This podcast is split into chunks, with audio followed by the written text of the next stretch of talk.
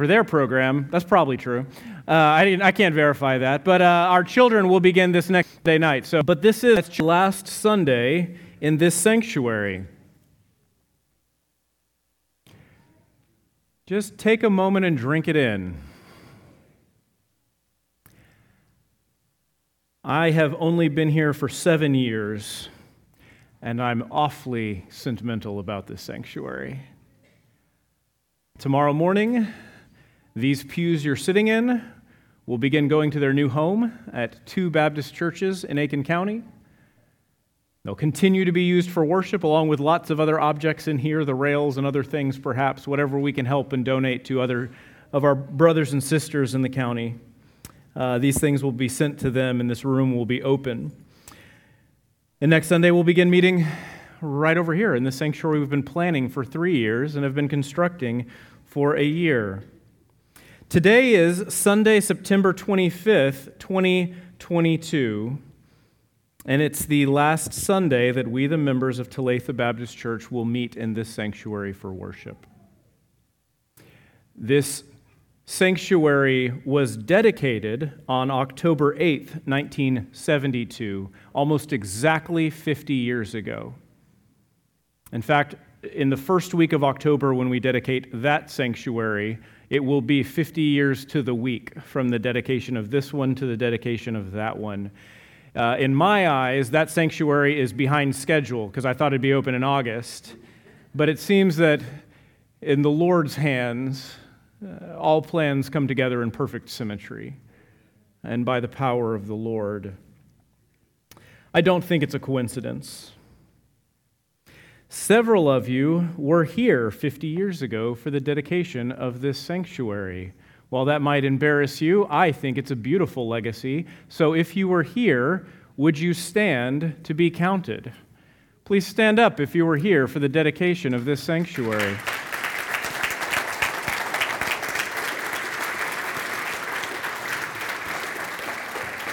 Hold tight. Yeah, yeah, yeah. Hold tight there and stand up. I actually want to count this for records and historic sake. You're getting your name called out. Wanda Webb, Ruth Martin, Maria Key, Ann Anderson, Ginger Dixon,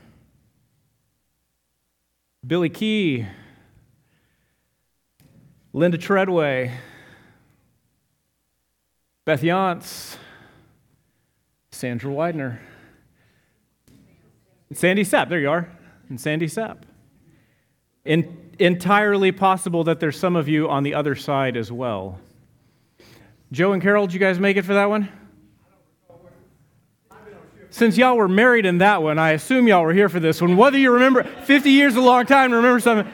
I've, I already got you on my, I already got you on my list. I assumed you were here. I know you were members here then. Y'all can be seated. I do want to keep the records though.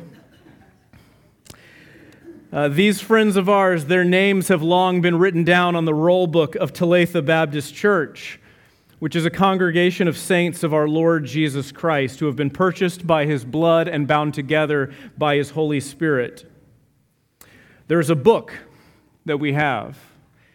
This church began in 1827. This is the oldest records we have this book is the church bylaws, the church covenant, the church membership rolls, and accounting from 1880 to 1889. So the church was already going for quite a while uh, before these names were written down. These are just the oldest ones we have record of. They said, Our friends who stood up today have been here at least 50 years as members. The oldest record we have is Addie Holly from September 1880. I didn't, I'm not good at math, but I believe that's 142 years ago. Many names are in this book, and many of us have added our names to the book of Talatha Baptist Church over the time. And you, dear friend, who are guests here today, if you would like, you can write your name down in our book as well. You are welcome to throw in your lot with us and be members here at Talatha Baptist Church also. You are welcome to join us and to write your name in our book, to worship Jesus Christ, our Lord and Savior, together with us. But even if you're just a friend and just passing through, I encourage you with everything that is in my heart to make sure that your name is written down in Christ's book of life. We have our records and we have our book, but He has His. Someday Christ will return. He will set right all that is wrong in the world and he will do his accounting. He will open the Lamb's book of life. Friends, go to Jesus today to make sure that your name is written into his book. It's an important mark of Talatha Baptist Church that we don't get through the ceremonial pieces without proclaiming the gospel, you understand. And for you, our dear friends who are sitting over in the multipurpose building today, on that side, thank you. Uh, thank you for making it possible that we could still keep welcoming people here across a wild and hectic season as we go through everything that we've gone through in the last few years, but also construction and just trying to meet together. Thank you all for your willing sacrifice. And I hope you understand that this is an act of worship in itself to lay down your rights and privileges in order to make space for others to worship the Lord. Now, some of you I know prefer having being able to sit at a table and you know not have somebody sitting right next to you. And uh, I'm sorry you'll lose that privilege, but next Sunday we'll worship the Lord all together in one place, and it will be beautiful. Fifty years. You know, if the walls could talk, right? If the walls could sing. How many people have put their trust in Christ here? How many people have obeyed in baptism here and been baptized? If the walls could talk, if the walls could sing, but they don't have to, because we will talk about the grace of Jesus Christ our Lord today. We will sing out how glorious our God is, we will worship the Lord with great joy. The blocks of these walls need not cry out because it is our job to witness to the greatness of Jesus Christ, and we will do it today.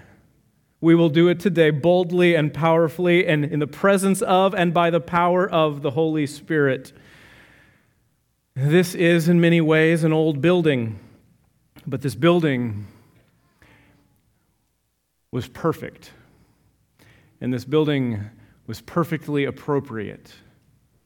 This building remains perfectly appropriate for worshiping the Lord. It is modest in its construction, but it is glorious in its purpose. And it has served that purpose admirably all these years. Even on the Sundays when the air conditioners didn't work, it still served its purpose admirably. And I tell you, we are not finished with this old building yet. It has much service left in its future. Uh, we're not done with the old girl yet. Soon we will begin renovating this, and this building will remain the heart of our buildings. This building will remain our grand central station, if you will. When you arrive here at church, you'll walk through here for fellowship, which is a main point part of the church for greeting, even for restrooms, no matter what. If you show up here for Sunday school, you walk through here on your way to Sunday school. If you show up here for worship, you walk through on your way to worship. For multi-purpose, on your way through to multi-purpose. Uh, multi multi-purpose. This building will continue to serve this congregation as we worship the Lord. You can only imagine, you know, not just the decisions that have been made to trust Christ in here in the past but the many more decisions that will be made to trust Christ in the future. In conversations one on one, as people leave worship service and need to talk with somebody and sit down and talk about what it means to become a Christian, how many more people will have their conversion in this very space? How many more people will offer their lives to Christ or seek to join his church in this very space in the future? There may not be any more baptisms in here. but there will be more salvation as long as Christ is his Lord and we are his faithful ministers. This is a special Sunday. And I'll tell you, if you want to be technical, this is not the last worship service here. That will be at 5 p.m. this evening, in which two friends will be baptized for the last baptism in our baptistry. I call it the trough usually, but you know, in, a, in the baptismal.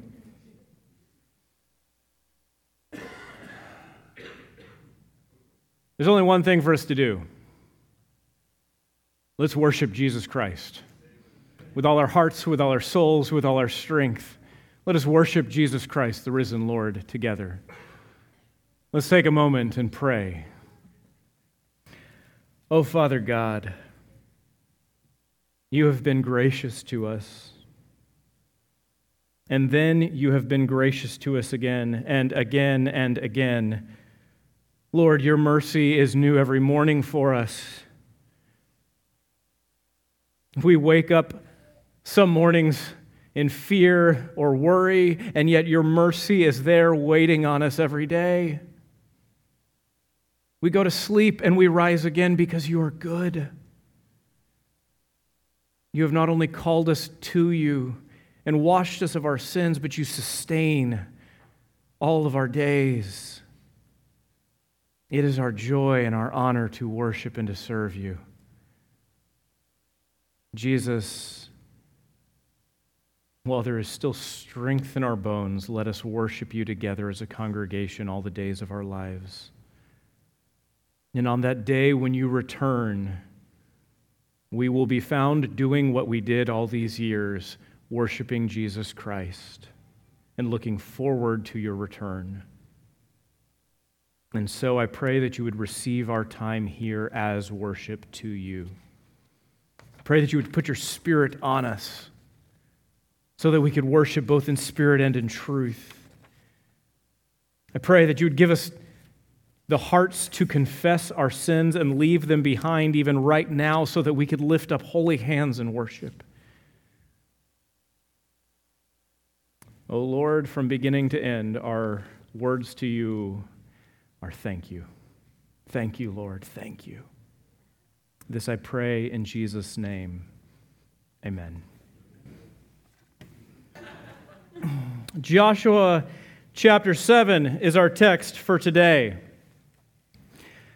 This passage is important and fun for two reasons. One, it's about a man named Achan, which is fun. But two, it records a certain difficulty, a challenge, a hiccup at the beginning of something great. The Israelites have just begun to possess the land that God has promised to them. They've only just started to take it over, and they've had one smashing success, and that was Jericho. That was Jericho. They're just off the heels of the great victory that was Jericho. And they've got every reason to be rejoicing. At Jericho, all that they did, ragtag band of former slaves that they were, was go to the most fortified city in history and march around it. And then they yelled and they won. That was it. That's the battle.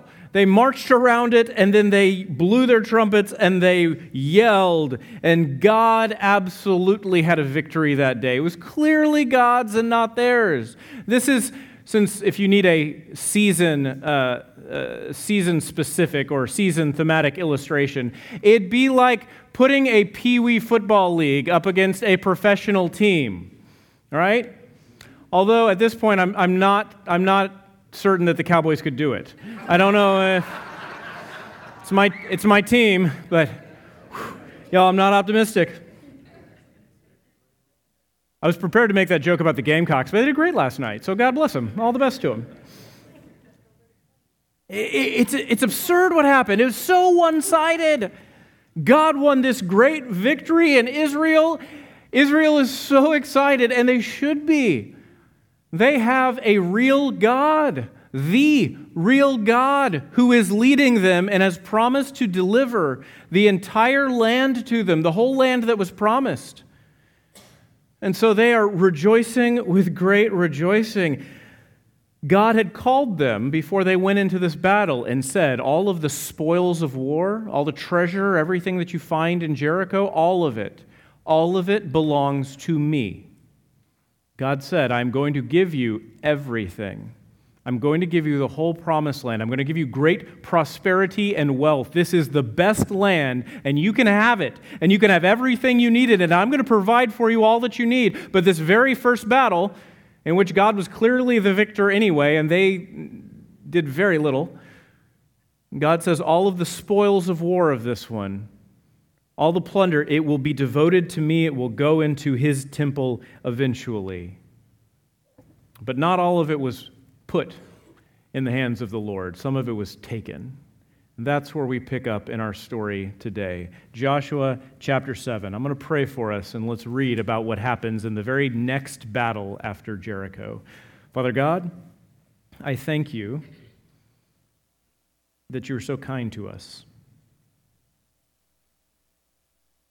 Father, I pray that you would teach us about you so that we can worship you better and so that we can follow you better.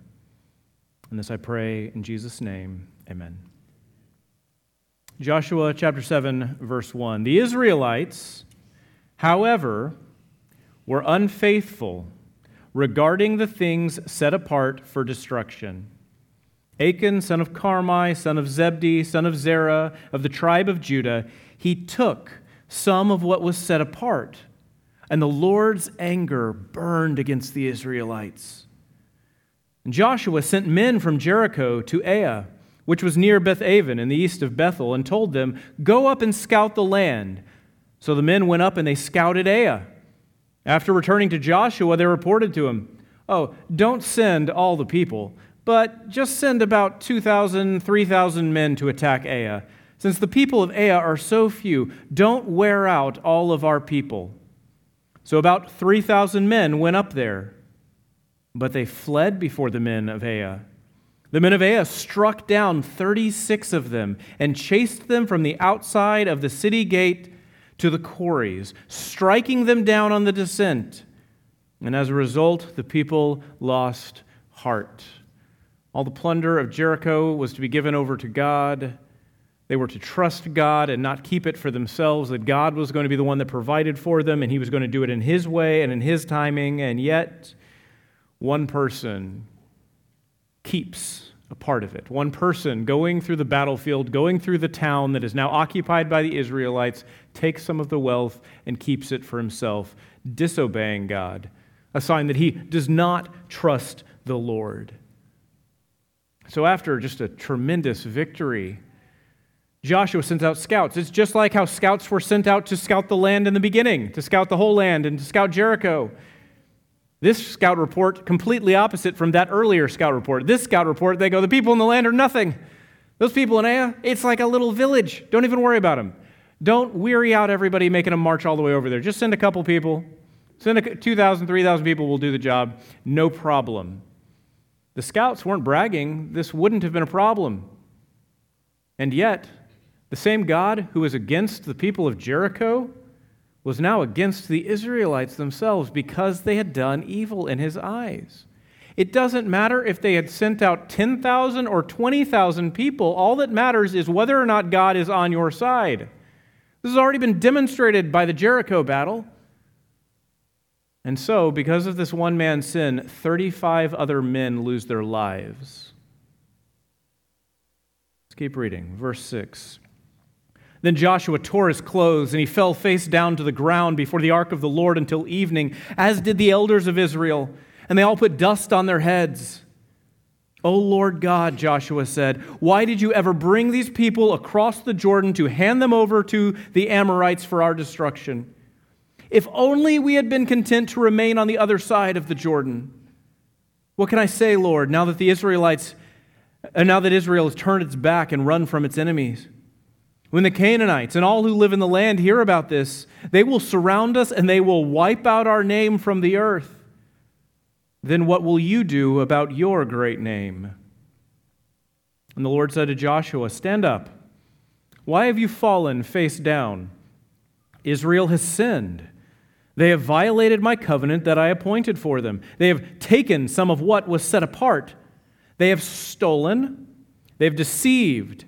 And they've put those things where they're, with their own belongings. This is why the Israelites cannot stand up against their enemies. They will turn their backs and they will run from their enemies because they have been set apart for destruction. I will no longer be with you unless you remove from among you what is set apart.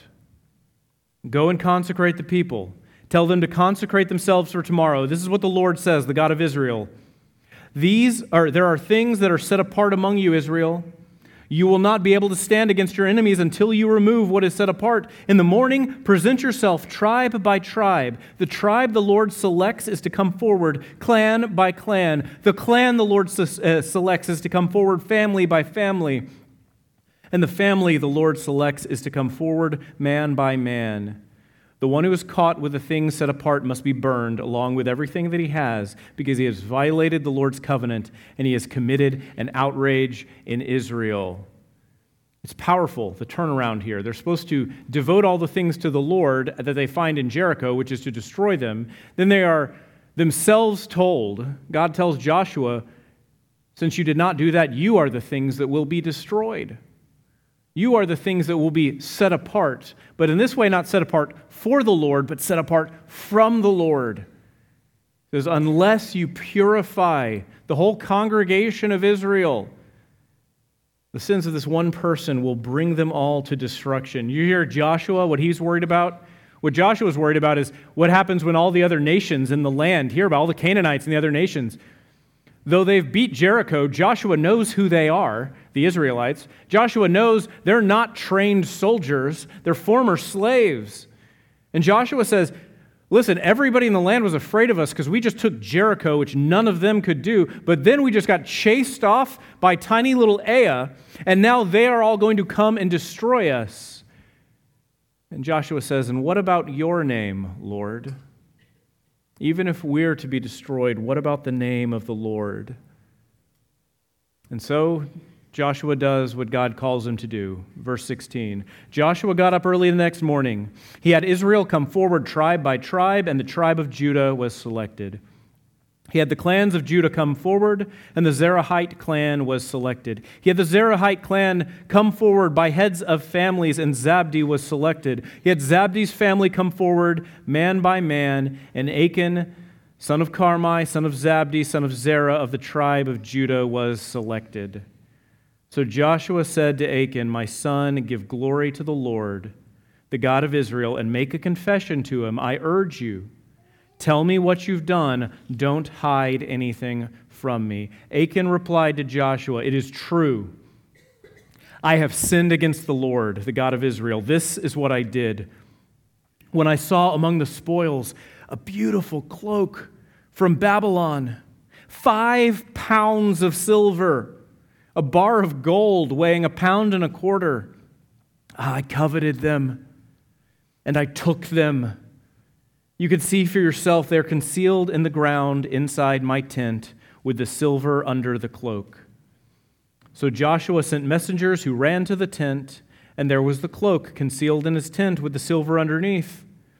They took the things from inside the tent, and they brought them to Joshua to all the Israelites, and they spread them out in the Lord's presence.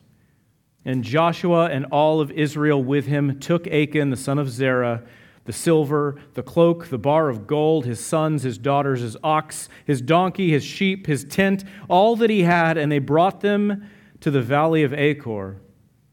And Joshua said, Why have you brought us trouble? Today the Lord will bring you trouble. So all Israel stoned them to death. And they burned their bodies and they threw stones at them.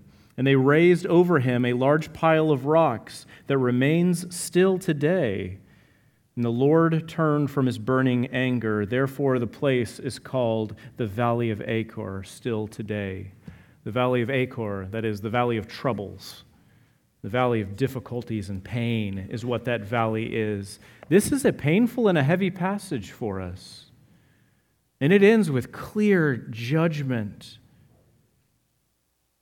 What does this passage teach us about how we are to live together, a congregation? We are not Israel, but we are in a covenant, are we not? Our covenant is a covenant in baptism. Our covenant is not a written thing that you signed. Our covenant is a pledge to each other that we have made. Just as marriage is not just a marriage certificate, marriage is the covenant two people make in front of each other in the presence of God and all of their guests. We likewise are in a covenant with one another. We who are members together, Talatha, who have walked down and been voted on to join. It seems kind of like a nicety that the congregation votes to approve new members, but it is more than that. It is an important gesture in which we receive them even as they come forward to say, We would be a part of you. And we are joined then before God likewise in a covenant. And so our sins affect each other. They must. How could they not? But first, let's remember this important act that we must all do. Let us give to God what is God's. That's the problem here. Achan sees something beautiful, and can you blame him? He sees this beautiful cloak from Babylon. He sees all this gold. Perhaps you're more tempted by the gold than the cloak, right? But he sees this beautiful cloak. He sees all this gold. He sees all this silver. And he says himself, I coveted, I wanted it, and I took it, and I kept it for myself because I wanted it. Why did he keep it for himself? I wanted it. Jericho, everything in Jericho was to be given over to God because it was rightly God's, was it not? And just go back a few minutes and remember who won that victory? Clearly and completely, it was the Lord God who won that victory over Jericho. Everything belonged to him. But even more than that, if you go further back, who brought these slaves out of slavery in Egypt? It was the Lord, so they belonged to him as well.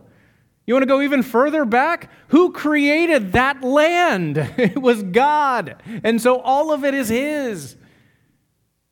And this God, His plan and His purpose, as He's declared to them, is that He has chosen them out to make them special. He hasn't called them out for evil. He didn't bring them out of slavery to bring them across the Jordan River in order that they should all be destroyed over here, as the complaint is given again and again. He brought them out to give them good things, to be a blessing to them, and through them to be a blessing to all people. God has good plan for them, but they must trust Him and remember always to give over to God what belongs to God. The application is perfect and even and straightforward for all of us. Dear friends, you likewise must give to the Lord what is the Lord's. Do not hold back from the Lord what is the Lord's. Surely it is the first fruit of our wealth, just like theirs. This is the practice of tithe and offerings. We give our tithes first. This is just the beginning, though. This is symbolic. It is something. It's always something. A dollar is always worth a dollar. It is something, but as our declaration, we believe this was gotten by God. Just Trevor was saying to the children about the building. He says, You know, the members of the church built this building Block by block, they stacked them. And this one, we've, it's been good enough that we can hire some other people who are professionals to, to put this one together for us. But it was always the Lord who built it. It was always the Lord who was at work. All of it belongs to Him, after all. So, likewise, when we participate in the tithes and offerings, we say, God, this is yours, all of it. But by the first fruits, I'm saying, I trust you and I'll live on whatever else that you provide. We must participate in the tithes and offering, give to God what is God's. But just like it goes bigger and bigger for Israel, it goes bigger and bigger for us as well. God does not simply deserve a tenth of our money or our time or our week. After all, not only was the victory the Lord's, but the people were the Lord's, and the land was the Lord's, and all of it was the Lord's. And so, how about you in your life? It's not just that the provision was the Lord's, but it's that you are the Lord's and that everything else is the Lord's. After all, He created you and then He redeemed you and saved you. To give to God what is His means the first fruits, but then it means everything else as well. We offer it to God as worship. And when we do this, we recognize that He is the one who did this thing. It was Him, not us. And we declare before God that we trust Him. No matter what, we trust Him. Good, bad, whatever comes. This isn't a, a prosperity sort of thing, whereas if you, if you give the first fruits, He'll provide everything else you need. No. God does provide for us, but He provides according to His means and according to His time and in His way and the way that He wants to. Doesn't mean we gain control over Him simply by obe- obeying Him in this point, but it does mean that we trust Him come what may. So Achan is punished for his sins, but he is not punished alone. Who else? Who else suffers for the sins of, his, of this man? Yeah, his whole family. His whole family suffers for his sins. You might think this is harsh. But I tell you, whether you think it is harsh or not, if you are leading a family, your family will suffer for your sins too.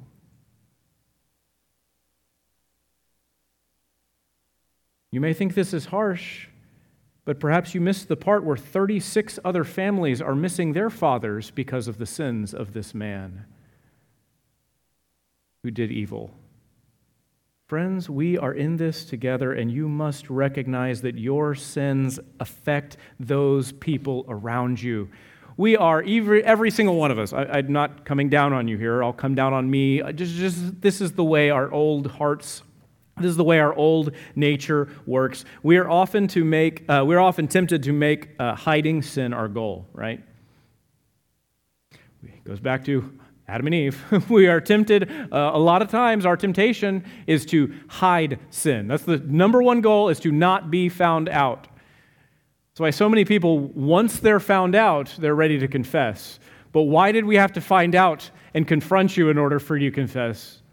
Wouldn't you just confess? And yet, we all live in that same model of Adam and Eve. It is somebody finding out and confronting. We make hiding it our goal. But our sins affect those around us. It's simply not, you can't hide it. Even if you have as your goal to try and hide your sins, if you are a Christian, you must know that there is none hidden, that God searches everything. So when you sin, what you must do is not first go like you used to and like your old family, Adam and Eve, try and hide your sin. You must rather go in the very first place to God to confess sin. Why is it that Achan, knowing what has happened, everybody knows what's happened, everybody knows that day that God is going to line up every tribe of Israel, every clan, every group. Why is it that this guy is standing back waiting to confess until it comes his turn? When confession is what is needed, let us be the kind of people who bring our sins forward before we're found out. Let's be the kind of people who live in the light. Friends, I already, we, I already know you're a sinner because I am. You already know you're, we already know you're a sinner. The baseline, if you're a Christian, then the very first thing that you said was, I'm not a Christian, I'm a sinner. And I'm going to become a Christian. So it's not a surprise to us that we were tempted to sin and perhaps fell into sin again, let us be the kind of people who aren't waiting around with this treasure trove of sin behind us, trying to keep it hidden and, okay, I'll confess and make right if somebody finds out. Let us be the kind of people who confess our sins freely, looking for the grace of God. If you wear Christ's name, then your actions may disgrace that name of Christ. Let it not be. Of course, if you wear the name Talatha, then your actions may disgrace the name of Talatha. But if you wear the name of Christ, then your actions may disgrace the name of Christ before other people. Long, long ago, this story is from people who are no longer in attendance here and haven't been for quite some time, so don't worry. Long, long ago, there used to be some Talatha bumper stickers you could put on your car window. And, uh, and I got a call in the church office some random person who called up and said, Hey, somebody with a Talatha bumper sticker just cut me off and started swearing at me. Is that what kind of church this is? And I said, What was that license plate number again? I didn't. I didn't. They actually, this, it, was, it, was, it was a while ago, but there were still phones and cameras, and so it was a grainy photo, but there was a photo taken and sent over, and I knew. And This is why we don't have bumper stickers anymore. maybe I can confess, maybe my driving is not a good reflection of my witness. Maybe I'm not paying attention well enough. But is it not true that if you wear the name, then it's possible for you to disgrace the name? Forget about Talatha. You wear the name of Christ.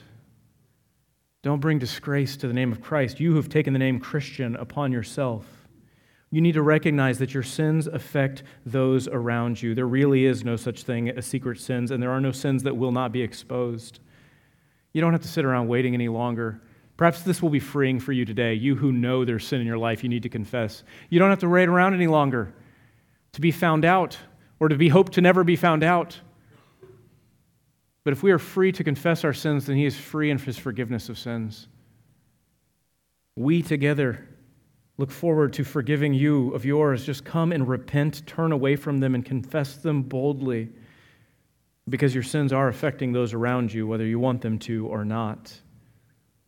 Next, you need to believe that God takes sin seriously. You might be startled at the death of this man and his family because of his sin. You would only be startled if you didn't think sin was a serious business and that God doesn't take sin seriously. It's just the way it is for all of us. Our God is so gracious that all of the judgment that we deserve for our sins, He is patiently holding off on. Because His desire is not that you would receive that judgment. Christ came and died so that Christ would receive that judgment for you. God wants you to be forgiven of your sins. He doesn't want to pour, judgment is coming. But our God, praise God, is patient, not wanting any to be lost, but all to be saved. But we, each of us, can start to have an attitude, even if we don't mean to, of, well, I didn't, I didn't get punished, judgment didn't happen, so I guess I can get away with it. Right? I was watching a preschool basketball game recently. I really like watching Little League everything. Uh, Little League sports are my favorite kind of sports. It's so darn entertaining, is it not? I think perhaps the pinnacle is like Little League uh, coach pitch any kind of coach pitch or t-ball. The baseball one's even better because the kids, while the outfielders will get bored and sit down and put their baseball gloves on their heads, at least everybody else has time and attention span to focus on the next thing that's happening, right? Basketball moves a little fast pace uh, for the attention span of a preschooler, and so sometimes they don't know which side of the court they're going to or what's happening. But in the preschool, in the preschool game that I was watching, the refs, and they said this, they said, these kids are like four years old, five years old. We're not calling traveling. So the ref said, We're not going to call traveling. So you know what the children did, right? Not a one of them even tries to dribble. You get the ball, you run around with it like a Heisman, and you just go down there and then try to throw it up. Not one of them is trying to dribble because nobody's being called on it. And said, you know, if you're, if you're, I guess, Meredith doesn't want to hear this because she you know, wants our kids to dribble and learn how to play basketball and the fundamentals, and it's frustrating. And, and, she's right. Our kids should actually learn how to play the game. But I was like, you know, if they're not going to call it, that means it's not wrong. That means you should just grab it and run down there and throw it up in the hoop, uh, dunk every time. Why bother learning something if there's no penalty for it? Now, back to the passage. We can act like that, can't we? If judgment doesn't come immediately, and God is gracious and doesn't hit us with judgment because He wants us to be forgiven just like we want to be. We can start to, even if we know better, even if we're longtime Christians and believe better, we can start to act like, well, I didn't get judged for this. I guess I can keep doing it. Well, I didn't, I mean, I, I I sinned a little. I mean, I didn't get caught. You don't think this consciously, but you know yourself and you do this anyway. You don't have to think about it consciously, it just happens. The old nature is still there, and you go, oh, you know, I didn't want to be. And then now, after time, slowly, step by step of going, well, wasn't that big a deal? I guess nothing happened. You know, we're still having family fun together. Nothing, nothing went wrong. I guess I can just keep going. I guess I can just go add in this. That by the time things are uncovered, your sin is so grave.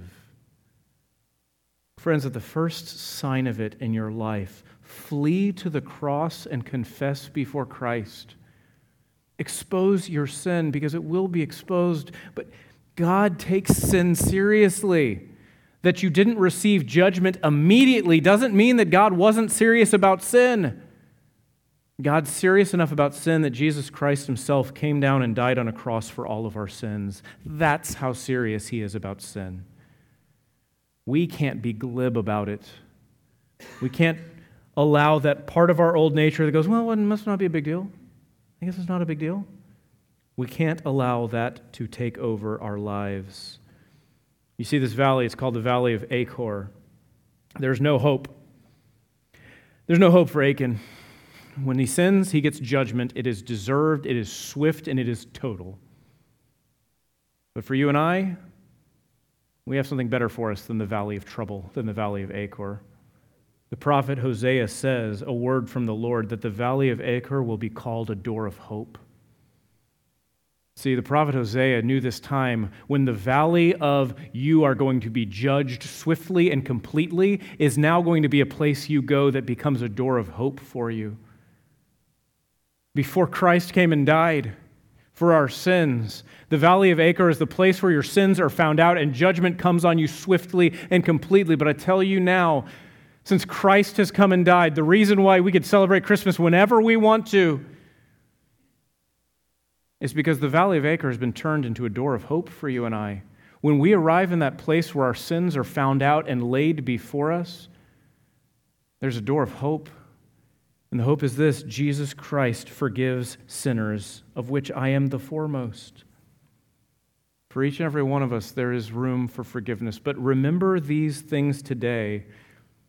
On the last Sunday that we have a worship service in here, on the verge of our first Sunday in here, remember clearly and importantly, you must give the Lord what is His first and then everything. Remember that your sins do affect those people around you. Whether you saw it or not, or could see it or not, don't wait till you can see it. And God is very serious about sin, and so we must be serious about our sin as well. Let us repent when there is sin in our lives. By way of final application today, I offer that you can come forward if you need to. If you need to spend some time today coming forward and praying to God, you can come and you can kneel here at the steps. Perhaps your last opportunity. If you can't kneel, you can come and stand at the rail. You can stand. But come, spend as much time as you'd like. Make what commitments you need to to the Lord. Say what you, no one will bother you. Stay as long as you like and go back and be seated when you're ready. But come forward and speak to the Lord today. If you need someone to pray for you, I will pray for you. I'd be happy to pray for you. What's going on in your life? Just let me say a prayer for you, real quick. And you can go back and be seated. We don't have to introduce you or stand you in front of people. Just come here and let me say a prayer for you.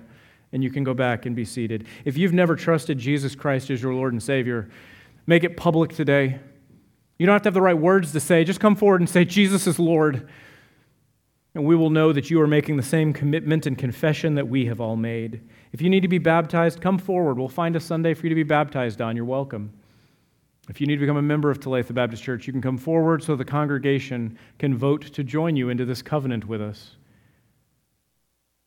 For whatever reason, this is our application today. Let us prepare ourselves, and you prepare yourself for a new season of worshiping the Lord together. Let us remove all sin from our lives and so all sin from the congregation and the camp so that we can together worship the Lord with holy hands till Christ returns. Pray with me. Father God, I thank you that you are so patient. I thank you. I thank you, Lord. I thank you that you have waited so long and so patiently for us. Give us the strength now to confess, to repent. Give us the strength to not wait until our sins are found out and our names are called, but let us be a people who confess our sins freely to you as soon as they show up in our lives. Let us live a life repentant and following after you. And I pray that you would receive our sacrifices, our offerings, our first fruit, and our repentance as worship before you, our God. This I pray in the name of Jesus Christ. Amen. Let's stand up.